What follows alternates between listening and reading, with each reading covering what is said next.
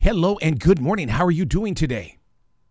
Good morning. I'm doing great. How about you? Absolutely fantastic. Before we even get started, I got to thank your father for being the inspiration to this nation. And I, I just want to thank him Mm. over and over again for what he has done. I mean, it's just, I mean, and, and then this book is a continuation of it. I mean, it's just Yes. amazing.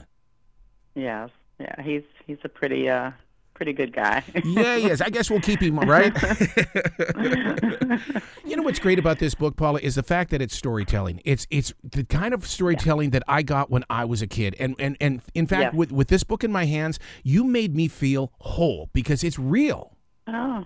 Yes. It is absolutely real. And this is how I grew up. My dad told us this story and, you know, dozens of others growing up to teach us lessons and it was, you know, very impactful for us.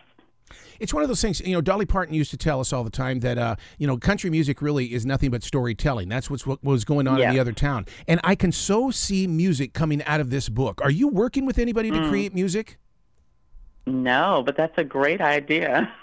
Because And my dad's a big country music fan for the same reason. He loves the storytelling. it's it, it's that's exactly what it is. And what's really interesting is that we are in a time in history where a book like this needs to be placed inside the journeys of these young children becoming adults. Mm, hmm Absolutely. You know, I think what I wanted to accomplish with this book is to let people, let children know that you can't let other people's opinions of you determine what you're going to do in life. You've got to stay focused on your own goals. That it, now that right there reminds me of one, one of the things I wanted to talk about. What what you're saying is mindfulness, being being aware of who you are, and mm-hmm. then on the back of the Yeah. book, one of the principles of nonviolence is that you leave your opponents whole and better off than you found them. Was your father a martial artist? Because those are the words that were taught inside the schools. Yeah, that's, you know, my father grew up in a really diverse neighborhood in New Orleans. He was a little scrawny black kid, and he was not going to be able to fight his way out of every situation. And so my grandfather taught him to use his mind, Yep. to think, to negotiate, to listen to people, and respect differences. And that's how you're going to make it. And that's how you're going to change minds.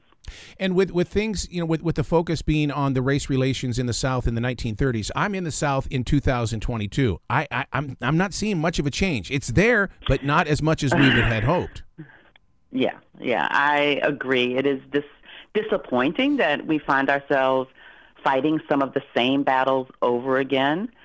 But I think we have made tremendous progress in that we have more platforms from which to fight.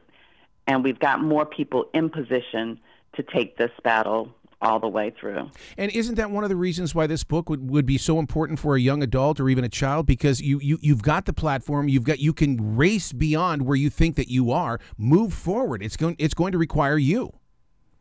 Absolutely. You've got to believe in yourself and you know, you can't let people tell you you can't do it or tell you that you shouldn't do it. you just got to keep fighting. And that's Jesse's story because we all know what happened over there in Germany during those those uh, summer games. I mean, he he he kept going and he, nothing stopped him. Exactly. That's right. Won four gold medals in front of a white supremacist. so, what better lesson is that? But he was more than just the fastest runner on the planet. He was so involved with his community, wasn't he? He was. And I think, you know, not only was he a tremendous athlete, but he just had such strength of character. And that's the other role model that we want to see is that, you know, it's not just accomplishing the goal, but it is doing it with with dignity and pride and acceptance. in this world that we have today, how is it that we can teach empathy and compassion? Or is that something that has to come from, well, way before we even got here? we have to allow children to be children Yep. and expose them to differences but kids are naturally accepting. You know we we teach racism. We teach them how to exclude others. Kids want to play. Kids want to have fun. And so i think allowing kids to experience different perspectives and different stories and different kinds of people is going to make the world a better place Are any of these these uh, illustrations inside the book are they going to be in galleries? Because I mean, there are so many pictures here that deserve to be up on people's walls. I agree. Oh my God, uh, Gordon C. James just does an amazing job of really bringing the story to life. Mm-hmm. I mean, his his illustrations are so dynamic. They look like they're running. They look like they're moving, and I would love to see them hanging in galleries because they are definitely deserving. One of the things that you touch on inside the book is something that, boy, it just really hits my heart. Is the next day I couldn't wait to get back to the playground so I could run like Jesse Owens. I I was that kid that would watch the Olympics, and I was that kid that would get on that road and think that I was going to win the next gold medal. So he would have me jumping hurdles in the kitchen because that was, you know, he was a runner. He wanted to make a runner out of me, but the Olympics is always such an inspiring event. And of course, you know, my dad brought the Olympics to Atlanta in 1996, yes, so that was uh, a great achievement for him. To be in your moment of now to have this book out here because you know as as authors and stuff like that one of the toughest things that we go through is relinquishing the story for the rest of the world to have. It's almost like it belongs to us now. What is it like for you? Mm.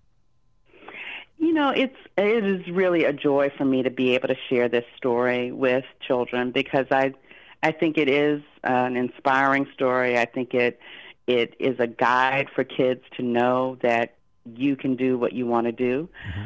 Um, and so it's I love sharing stories with the world.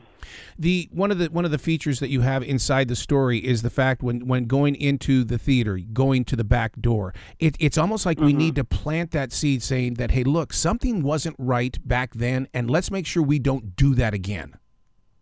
Absolutely, I think it is so important for children to really know our history and understand it uh, Maya Angelou has this quote that says, History, despite its wrenching pain, cannot be unlived, but if faced with courage, need not be lived again. Let's not go back. It's so true, so true. The goal, the mission, the calling, non-violent. I mean, you really promote that in a huge way. Don't be violent. That is not a choice Definitely. that's up for grabs. Definitely. It, it's not the way to get a things things accomplished. And, you know, we have to find a way to work together. And that means listening and talking and respecting. How did your dad find peace all the time in Atlanta? Because we've always heard those stories from the outside. You know, being up here in Charlotte, I mean, Atlanta is in our backyard. Yeah. So um, it's been by having conversations with everyone. Mm-hmm. You know, one of my dad's roles in the civil rights movement, he was not the first, you know, the first one out marching. He was the one that went and negotiated with the white businessmen. He's the one who went and brought the churches in, uh, the white churches into the civil rights movement. And so, you know, he learned early on that you have to be able to talk to people and include them in the process in order to really make progress. Did he journal in the way that one day maybe you'll release his story in the way that this book is being released? Uh, you know, he's he doesn't write the stories, but he tells them. So oh. I'm collecting all the stories that he's telling. oh my God, you're you're doing the, it's so interesting that you say that because I was reading up on on for Native Americans that the elders are not sharing the story because the younger generation doesn't want to listen to them. You are doing such a mm. beautiful thing here. Yes, oh, we've we've got to collect those stories of um, of our ancestors, of our elders, because they have so much to teach us. So and it's not that we need to do things exactly the way they did it, but we can learn so much from their experiences. Will there be other books from your father's stories? I certainly hope so. He's got lots to tell. I love it. I love it. Is there a website where listeners can go and find out more about your father? Because he's a man that people need to know. He cannot be hidden in history. Right. So he has the Andrew J. Young Foundation and you can find their website, and you can find me on Instagram, P.Y. Shelton. I love it. Please come back to this show anytime in the future. The door is always going to be open for you. I would love to. Excellent. Will you be brilliant today, okay? Oh, thank you so much. Same to you.